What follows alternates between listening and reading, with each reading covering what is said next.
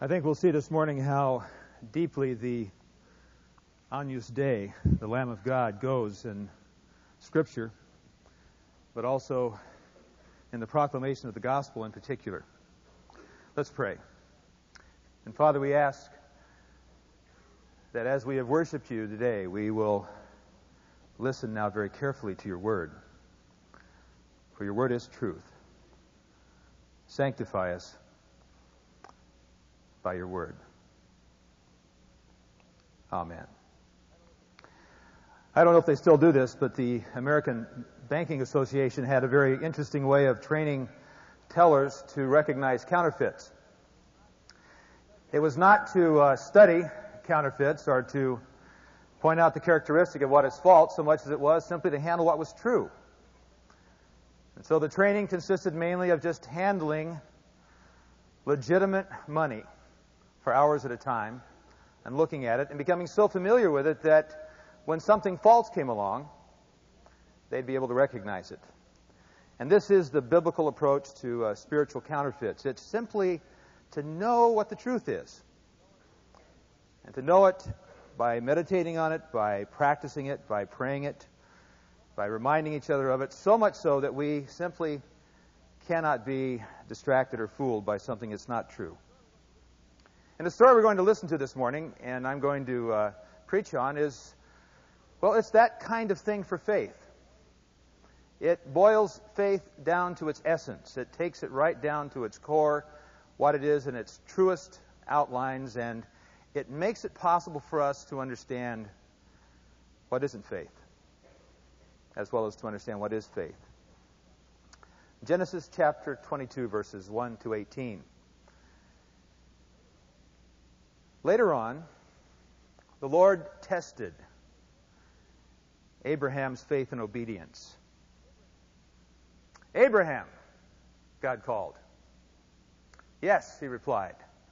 Here I am. Take your son, your only son. Yes, Isaac, whom you love so much, and go to the land of Moriah Sacrifice him there as a burnt offering to the Lord on one of the mountains which I will point out to you. So Abraham got up early the next morning. He saddled his donkey and he took two servants with him along with his son Isaac. And they set out for the place that God had told him to go he chopped some wood for a burnt offering. And on the third day of the journey, he saw the place in the distance. Stay here with the donkeys, he said to the young men. The boy and I will travel a little farther where we will worship God and then come right back. And so Abraham put the wood for the burnt offering on Isaac's shoulders, while he himself carried the knife and the fire. And the two of them went on together. Isaac said, Father? Yes, my son. Abraham replied. We have the wood and the fire, said the boy. But where is the lamb for the sacrifice?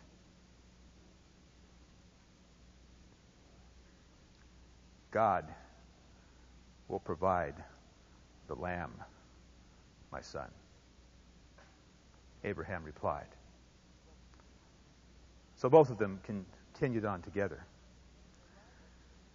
When they arrived at the place where God had said, Abraham built an altar and placed the wood on the altar.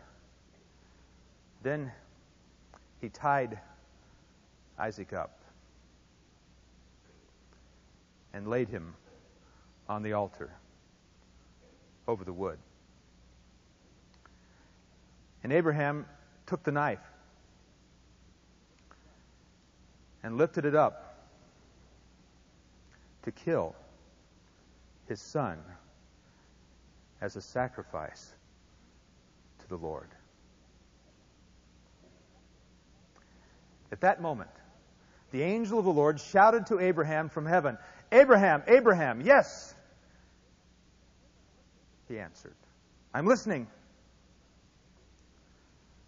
Lay the knife down, the angel said.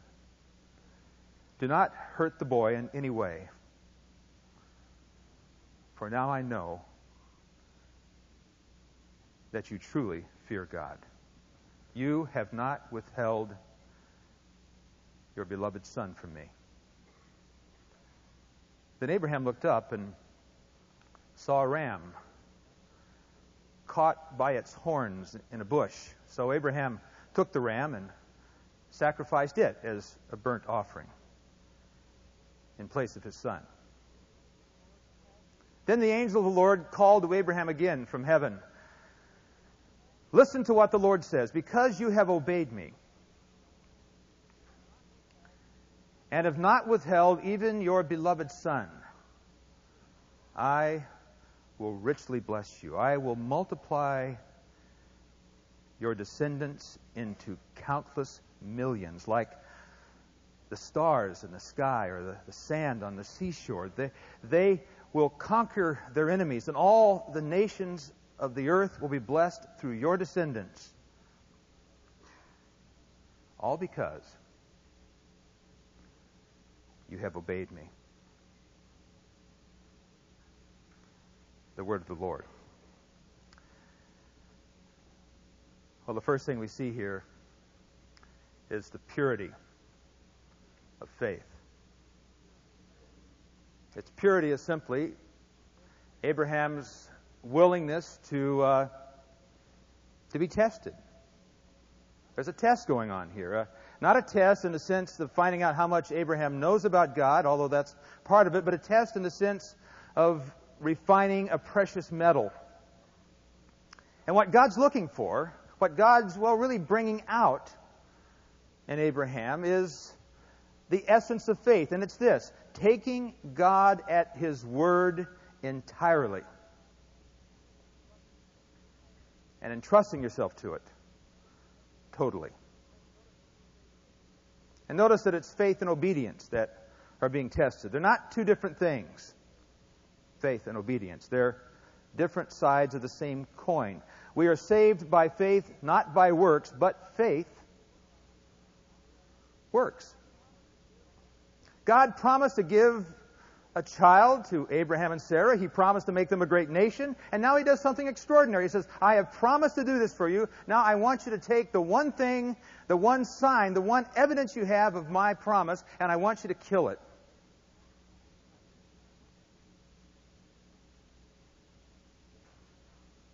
Because faith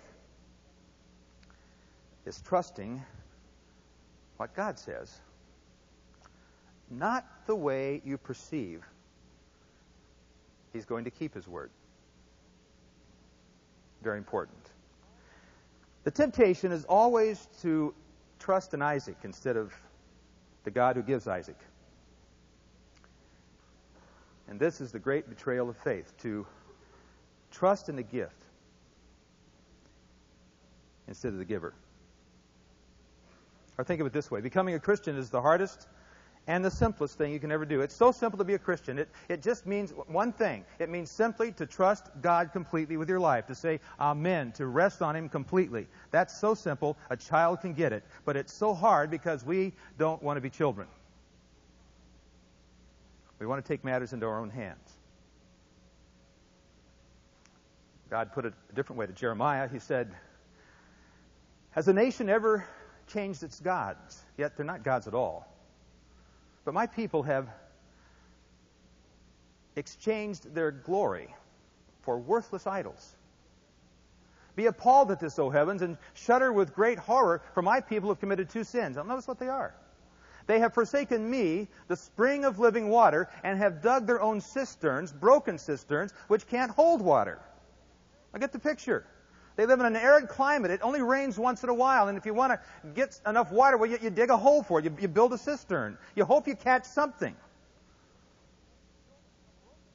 But then if you build a, a broken cistern, well, what little you catch, you're going to lose. Now, you can do that, or God says, You can come to me, the spring of living water.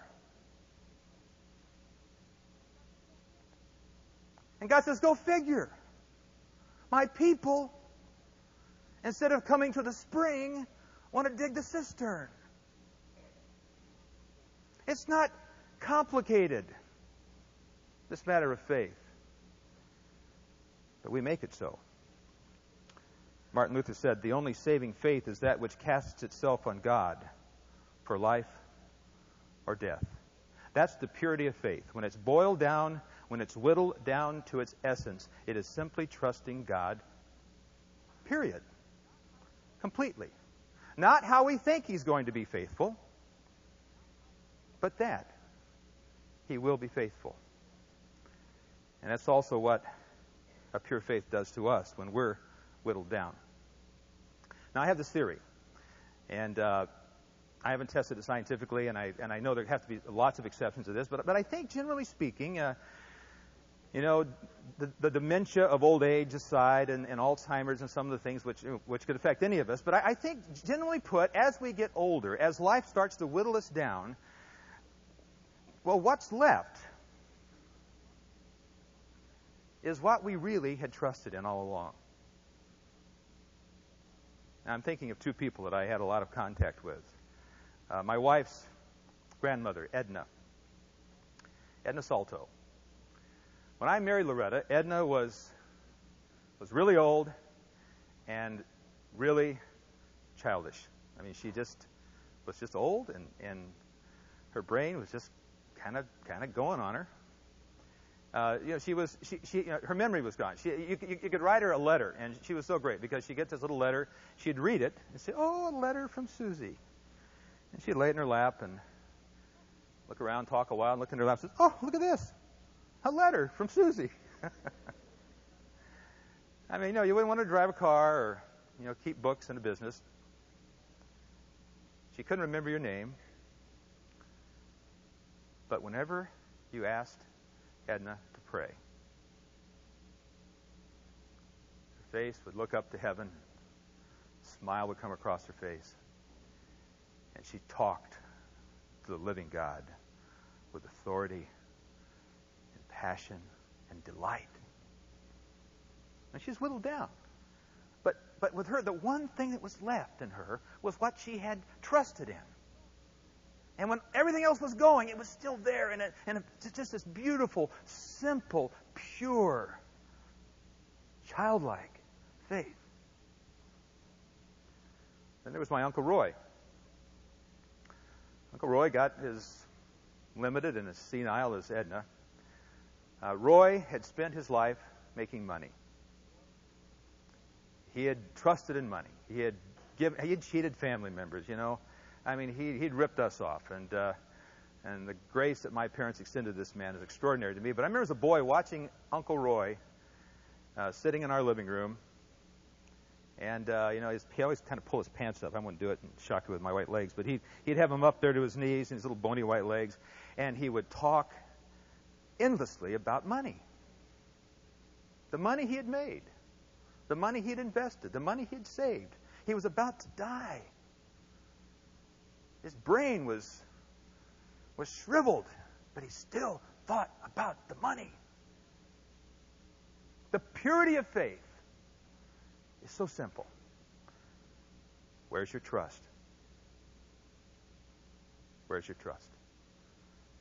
Well, that's the first thing we see in this story about Abraham. He's been given a son, and now, now the one who gave the son says, Give him back. Well, the purity of faith explains also the power of faith.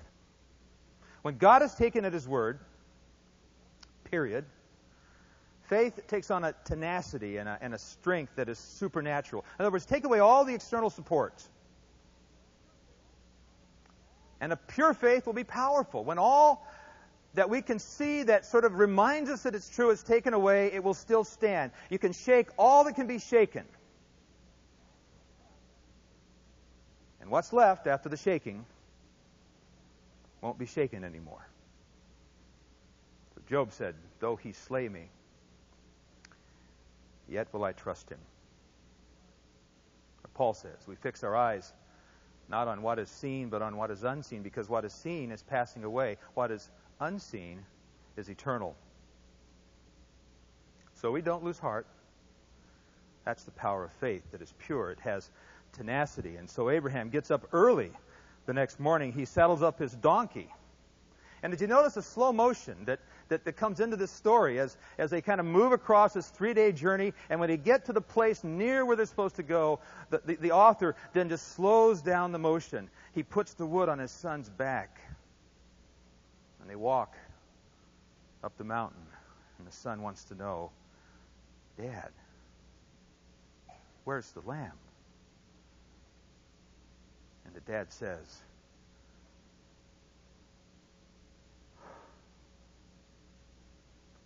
God will provide.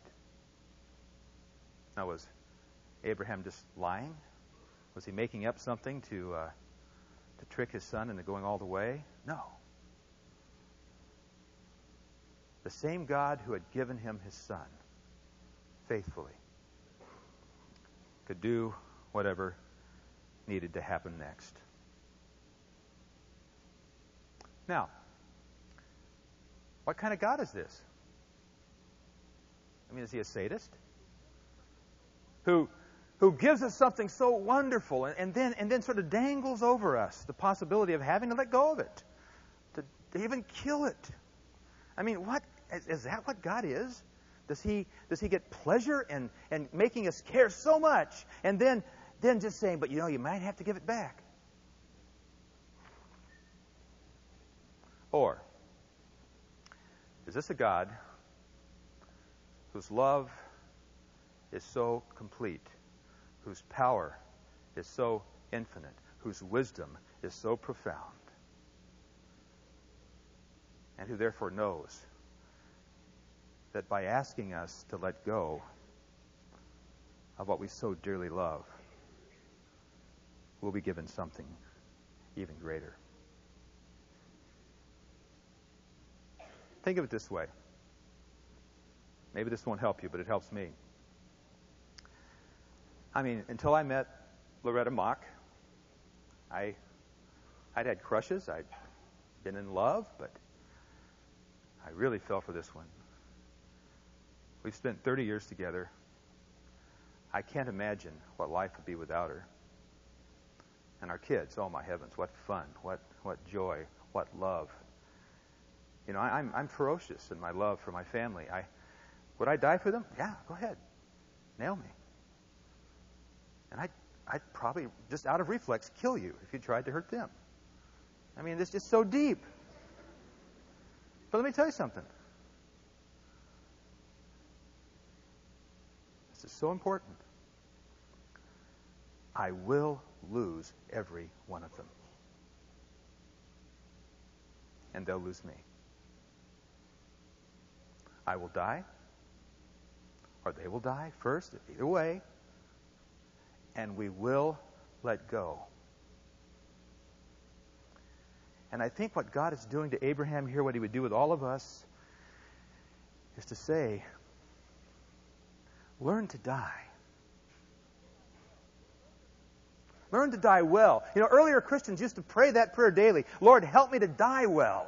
Meaning, help me to live fully with the recognition that all I have came from God and all I have will go back to God. Hold it lightly, hold it gratefully. I think that's the point of the story. And the test of our faith is always the question what could I lose that would make me lose my trust in God? It's a severe question. It can't really be answered in advance. But we can pray that our faith will grow and that God will give us what we need when we need it. Well, that's the power of faith that's pure. And it's built on a foundation of convictions about God, that God is perfect love, God is perfect power. God is perfect wisdom. And you can't take any of those out. It's like a three legged stool. His power, His wisdom, His love. Take one out, and the stool topples. And faith is convinced of all three. He wants to do what is best because He is love. He is able to do what is best because He is power. And He knows what is best because He's wise. And that was the foundation of Abraham's strong, strong faith. Well, how do you get a faith like that? I think the key to faith is a close relationship with God over the long haul. It comes only when you get to know Him over months and years. And you find Him over and over again to be faithful. You know, maturity. A mature faith doesn't come necessarily with age, but it almost never comes without it. You just have to live for a while and find Him to be trustworthy. When we were living in Michigan, uh, I think this illustrates it. Um, we found a, a, beautiful falcon one day, uh, wounded on the road, and uh, we, didn't, we weren't sure what was wrong with it. It couldn't fly, and, uh, and we very gingerly picked it up. Falcons uh, have incredible beaks and incredible claws, and, uh, and it was not happy when we picked it up. And we took it to a, to a nature center near our town uh, where they dealt with wild animals who had been stricken in some way. And, uh, and this, uh, this falcon, the whole time, we're, we're trying to help it, but it, it did not want anything to do with us. And, and, we, and when we handed it to, the, to the, the vet, I mean, he had big leather gloves on, and he held that falcon very carefully because that falcon struggled and fought. It didn't like us. It hated us. It was afraid of us. There was absolutely no trust. Now, the son of mine, who uh, my oldest, who actually helped us take the falcon in, uh, he's now 25, and I thought of him when he was four. He had a virus, and uh, now we need to take a blood test. And I knew it was going to be hard for him, and the doctor was going to make me hold him down. Talk about Isaac. And I, I, couldn't explain to him. I couldn't say, you know, Danny, you, have got a thing called a virus, and it's, it's, making you really sick, and, and we have to find out what kind of virus it is. And so we're going to have to stick a needle in your finger and, and draw blood out of you. We're going to, it's going to hurt, but it's for your good. I mean, he could not get his little mind around that. And can you imagine what it was like for him when, I, when we went into the doctor's office and Daddy held him down? And this stranger walked in with this needle and stuck it in his little finger. I mean, he screamed and he squirmed and he looked at me with eyes that said, What are you doing to me? But here's the difference between Danny and the bird he held on to me the whole time. And the key to faith is a confidence in the God we belong to that will cling to Him when we don't understand Him. Like my son, we should be more like children than birds. That's the key to faith. And God could not have been more pleased with Abraham, and this is the remarkable thing about the story. He said, Because you have obeyed me and have not withheld even your beloved son, I will bless you richly. And notice the connection here. You were willing to give up the son. And then he says, I will now multiply your descendants by countless millions. Like the stars in the sky and like the sand on the seashore, and I they, they will defeat their enemies, and all the nations of the earth will be blessed through them, all because you have obeyed me. So it went from the loss of a child to the whole, a whole world of children and men and women being blessed because he was willing to let go. For the sake of God who gave him the child in the first place. That really pleases God. It pleases God so much. Did you know there is good evidence to believe that very near this particular mountain is another mountain we know as Golgotha. Now, whether or not they're actually physically next to each other, they are spiritually and theologically next to each other.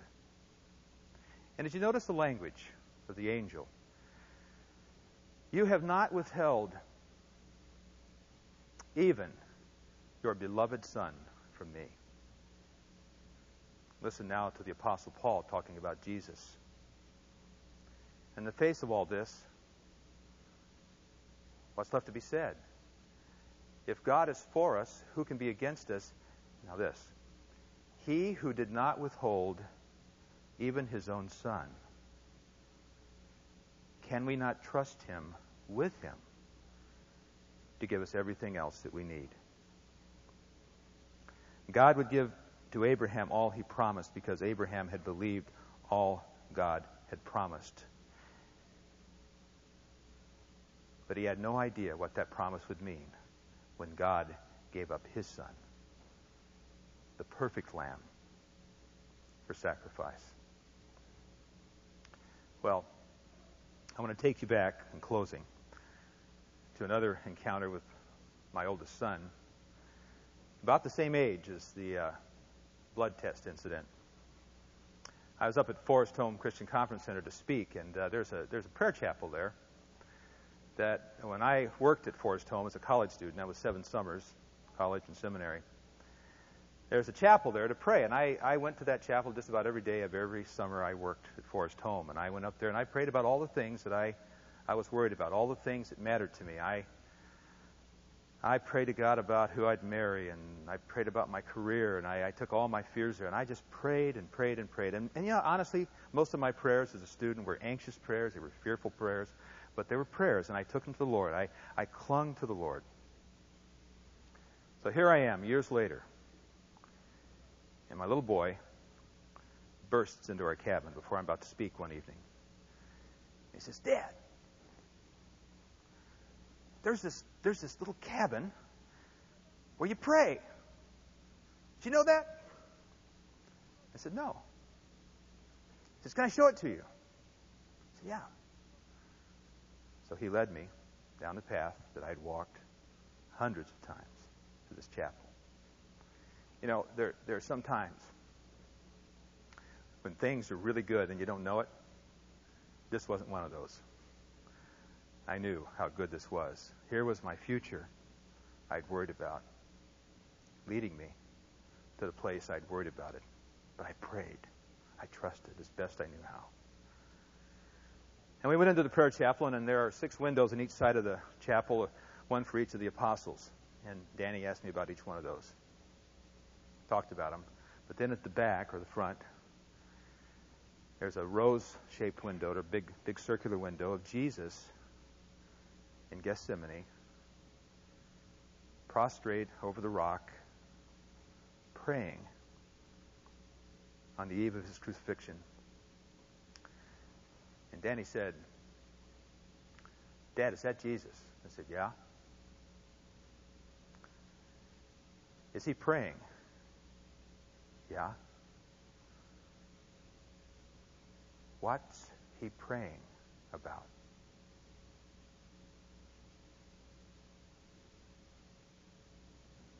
How do you answer that question to a four year old? I thought, I said, Well, Danny, He's telling God he'll do anything God wants him to. And Danny said, Is that all? I said, Yeah, that's all. That's all. That's all. That's all. That's the purity of faith. That's the power of faith. That's the foundation of faith. That's the key to faith and to blessing, is to say to God, whatever. Whatever. And whatever God takes away, He gives back a thousandfold. Let's pray.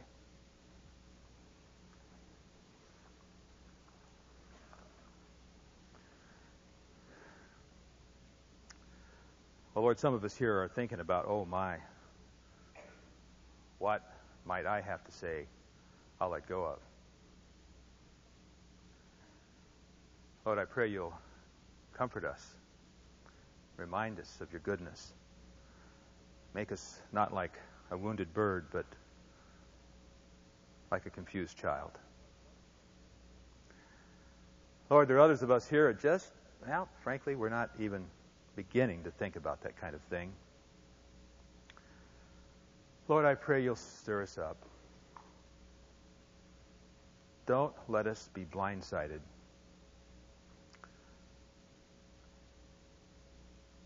by the difficulty of life. Teach us to number our days rightly, that we may gain a heart of wisdom. And Lord, I pray that for many of us, if not all of us, Lord, that you would give us such a vision of your promise, Lord, such a passion for the greatness of your kingdom and your glory in this world, that, Lord, we would say, Here I am, like Abraham said. Send me. I'll go. I'll do it. I'll be whatever you call me to be. Not for the sake of a sacrifice, but for the sake of the blessing. God, you are worthy to receive glory and honor and power and strength and wisdom. You are worthy to receive all our trust. Strengthen our faith. In the name of the Father, the Son, and the Holy Spirit. Amen. Go in the peace of Christ.